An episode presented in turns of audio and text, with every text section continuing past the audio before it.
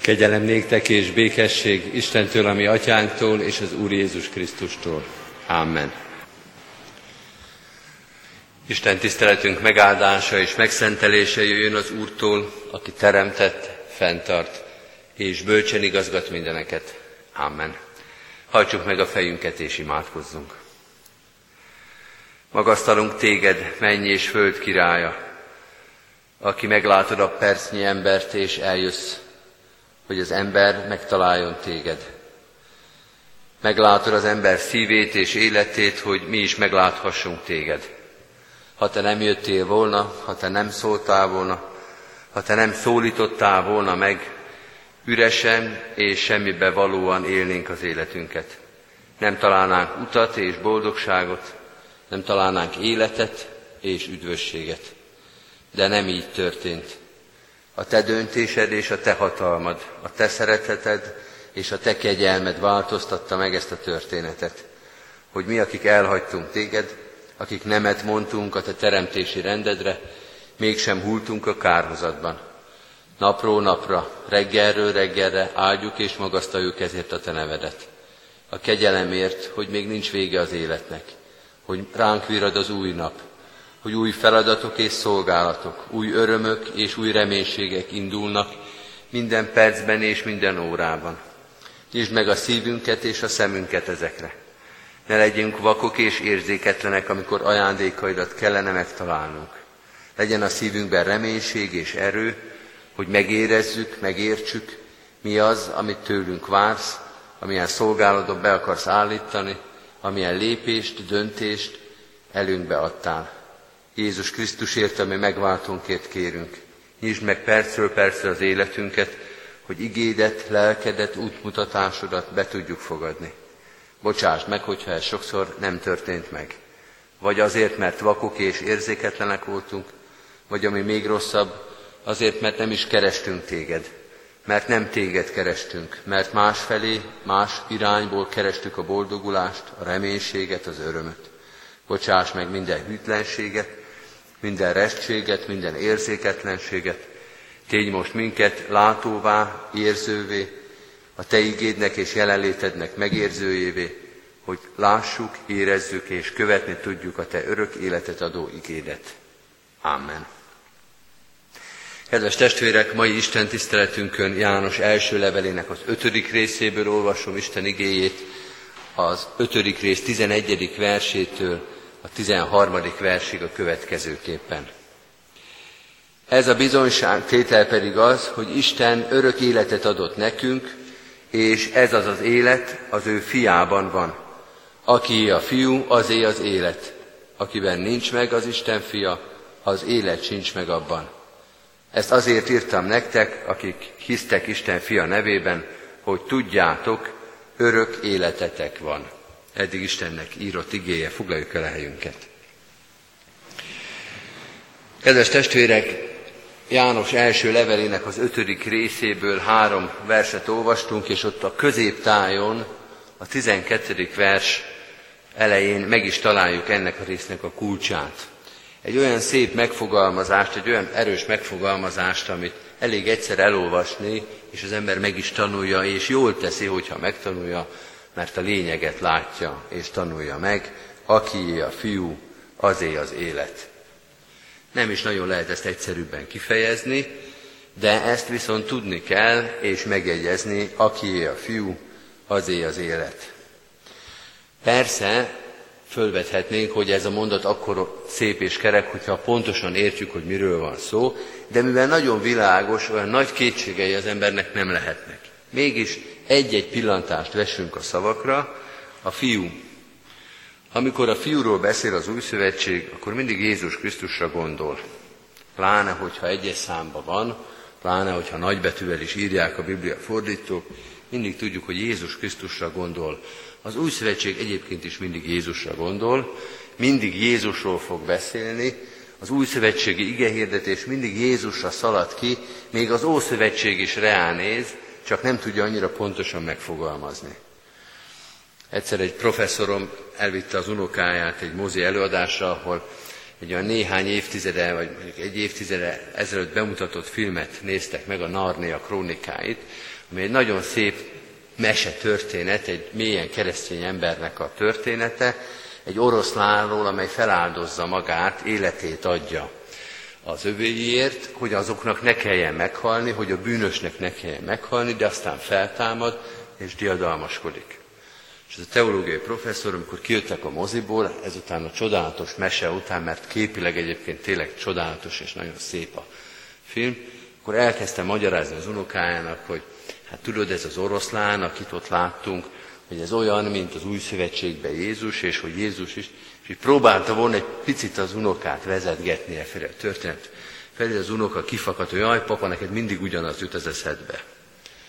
Az új szövetségnek is mindig ugyanaz jut az eszébe, Jézus Krisztus. És amikor azt mondja, hogy fiú, akkor mindig rágondol. A fiúra mi is rágondolunk, de vajon annyira egy gondolatra jár-e az eszünk, mint az új szövetségnek, mint az új szövetség gondolkodásnak? Hogy itt van a lényeg, itt van a centrum, ide fog kifutni minden. Ez tehát a fiú, ez a könnyebbik része volt a dolognak, de vajon mit jelent az élet? Mert ha a 13. versre visszaemlékezünk, akkor újra előjön ez a szó, ott van előtte már egy jelző, ami egy kicsit tereli a gondolkodásunkat. Ezt azért írtam nektek, akik hisztek Isten fia nevében, hogy tudjátok, örök életetek van. Az örök életről van egy szó, mondja a 13. vers, tehát arra a kérdésre válaszol, hogy van-e élet a halál után, és azt mondja, hogy van, sőt az út is megvan, ami átvezet a halálon, az az út, a kapu, a híd, amely ezt a szakadékot átíveli, ez Jézus Krisztus. Aki a fiú, azé az örök élet. Olyan keveset tudunk erről az örök életről, olyan kevés konkrétumot tudunk erről mondani, de ezt tudjuk mondani, hogy Jézus Krisztusban van, hogy Jézus Krisztus ott lesz, hogy Jézus Krisztusnak van köze hozzá, és az előbbi mondat alapján azt is mondhatjuk, hogy aki ott lesz ebben az örök életben, az Krisztus által lesz ott. Oda nem lehet csak úgy betévedni, nem lehet saját erőből beküzdeni magunkat, nem a véletlennek vagy a szerencsének a műve, hanem Jézus Krisztusnak a műve, hogy mi ott legyünk. És aki ott lesz, az Krisztus által lesz ott. Azt is mondhatnánk, hogy egy picit független attól, hogy ezt most mi mennyire értjük hogy Krisztus által lesz, hogy nagy csodák lesznek, és nagy csodálkozások, hogy hogy is fog ez történni, hogyan fog ez kinézni. Azt fogjuk valószínűleg érezni, ha ez még egyáltalán érdekes lesz, hogy minden, amit itt mi elmondtunk, amit kitaláltunk, ahogy ezt leírtuk, ahogy ezt megpróbáltuk megfogalmazni, ez tulajdonképpen tévedés volt, mert ennél sokkal nagyszerűbb ez a dolog. Sokkal magasztosabb, sokkal lélegzetelállítóbb. Tehát a modelljeink, a szavaink, azok tulajdonképpen inkább tévedések voltak, mint a helyzet pontos leírása, de ebben az egyben nem fogunk tévedni, hogy Krisztusban van ez az örök élet. Senki sem mehet az atyához, csak is én általam, mondja Jézus Krisztus, ugyanerről a történetről egy másik helyen, aki a fiú, azé az élet, az örök élet. Ugyanakkor, kedves testvérek, egy picit előre szaladtam, és talán ez nem is volt hiba, a 13. verse, de azért maradjunk a 12-nél, ahol nincsen ott az, hogy örök élet, és mindez nem is kérdőjelezi meg azt, amit idáig mondtunk, de fölveti azt a kérdést, hogy vajon csak az örök életről van ez szó, tehát csak a halál utáni, csak az örökkévalóság, csak az Isten ország, csak az üdvösségről beszéle Jánosnak az első levele. Mert a 12. versben nem kötelező ezt érteni. Aki a fiú, az az élet, de ez nem feltétlenül csak az örök életet jelenti, a halál utáni létezést. Vagyis, ha az előbb az volt a kérdés, hogy van-e élet a halál után, akkor most az a kérdés, hogy van-e élet a halál előtt. Hogy amit itt most élünk, az élete, ahogy telnek a napok, unalomban, vagy semmittevésben, vagy fájdalomban, vagy szenvedésben, látunk ezekre példákat a világban sokat, vajon az élete Vajon attól, hogy valaki biológiailag él, hogy a biológiai létezésnek a szükséges jeleit fölmutatja, hogy attól az élete. Hát biológiailag persze igen, de hol kezdődik az életnek a minősége? Mitől lehet azt mondani, hogy ez egy emberi élet, hogy erre már ezt a szót jogosan oda lehet írni.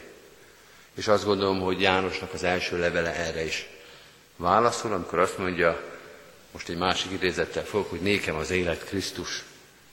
Vagy megint máshol, élek többé nem én, hanem én él bennem a Krisztus. Hogy Krisztusban kezdődik a földi élet is. Hány olyan ember van, aki biológiailag él, de az, amit meg kell élnie, az csak biológiai értelemben élet. Krisztus az, aki fölemelheti a szenvedőt, a nélkülözőt, a megalázottat, a tönkretett életeket is az élet színvonalára. Annak van igazán élete, már itt a földi valóságban, akinek az élete Krisztusban kiteljesedik, akiknek az élete, a földi élete Krisztusban elváltozik. Tehát a 12. vers bizonyos értelemben még tágabb, mint a 13., mert azt mondja, kereszténynek lenni, Krisztusban lenni, Krisztusban új életet kapni, az egyszerre jelenti a földi élet minőségét és az örök életet, a földi életet és a földi lét utáni létezést. És ez mind a kettő Krisztusban van. Megint azt lehet mondani, hogy nem egészen tudjuk, hogy hogy lesz ez az átmenet. Hogy ott fogunk állni, pontosabban át fogunk menni egy határon, és hogy az milyen lesz. Lassan elfelejtik a kelet-európaiak is, milyen egy határon átkelni, de azért itt még biztos vannak, akik emlékeznek arra a gyomorgölcse, hogy milyen az, amikor az ember közeledik a határhoz. Jönnek a vámosok, jönnek a, a határőrök, hogy akkor az ember mit mondjon, mit nem mondjon, mit mutasson, mit titkoljon el. Tehát van egy drukka határ előtt. Itt is azt látjuk, hogy majd át kell menni egy vonalon. És hogy mi az, ami itt marad, és mi az, amit át lehet vinni. És ami most itt fontos, és ami most a szívünknek kedves, vajon fontos lesz-e majd a határon túl? Mert azt, hogy a pénztárcánkat le kell tenni, meg a telekönyvi kivonatokat, hát ezt az ember tudja. De a viszonyainkat, a viszonyulásainkat, a szívünkben hozott, hozott értékeket, azok vajon átmennek-e a határon, vagy letiltja őket a határvonal. Tehát van egyfajta bizonytalanság, de megint azt lehet mondani, hogy egy viszonyulás, egy kapcsolat, egy társ, az biztos, hogy velünk marad. A velünk élő és járó Krisztus, itt van, és ott is ott lesz. János első levele egy szorongatott helyzetben lévő gyülekezetnek szól, sokféle gondja, baja van ennek a Jánosi gyülekezeti körnek, üldözések és tévtanítások, külső és belső erőtlenségek, de azt mondja, valami van, amit nem lehet tőletek elvenni. Az a Krisztusi élet minőség, amelyet már itt megélhettek, és amelyet nem veszel tőletek senki, akkor sem, ha majd innen már el kell mennetek. Így vagyunk itt mi is, van valami az életünkben, adott nekünk az Isten valamit ebben a földi valóságban, egy Krisztusi életminőséget, amelyet nem vehet el tőlünk sem itt senki, de még a halál sem foszthat meg tőle. Amen. Helyünkön maradva, hajtsuk meg a fejünket és imádkozzunk. Urunk Krisztusunk, köszönjük, hogy megtaláltál minket. Áldunk és magasztalunk téged a kegyelmedért, amely minőséget adott az életünknek. Annyi szenvedés, annyi üresség, annyi elrontott élet van körülöttünk. Oly sok szenvedő embert látunk, akár a saját közösségeinkben is. Köszönjük, hogy Te már a földi életünket is fel tudod emelni. Hordozd a betegségeinket, ismerd meg fájdalmainkat, őrizd meg minket a lehúzó örvénytől, rabságtól. Tedd minőségivé, tisztává, szenté az életünket, mert nélküled szentségtelenségbe, fájdalomba és bűnbe süllyed az. Hálát adunk neked, hogy már itt a Földön, már ebben a létben is megszentelt életet élhetünk. A te lelked vezethet erre, a te lelked ajándéka lehet ez.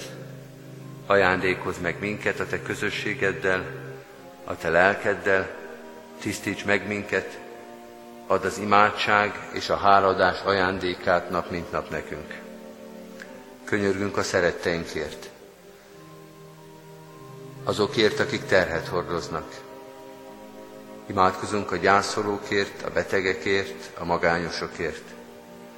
Urunk, Te látod szenvedő testvéreink fájdalmát, látod a hiányokat, a kétségbeesést, látod a haragot és a szeretetlenséget is.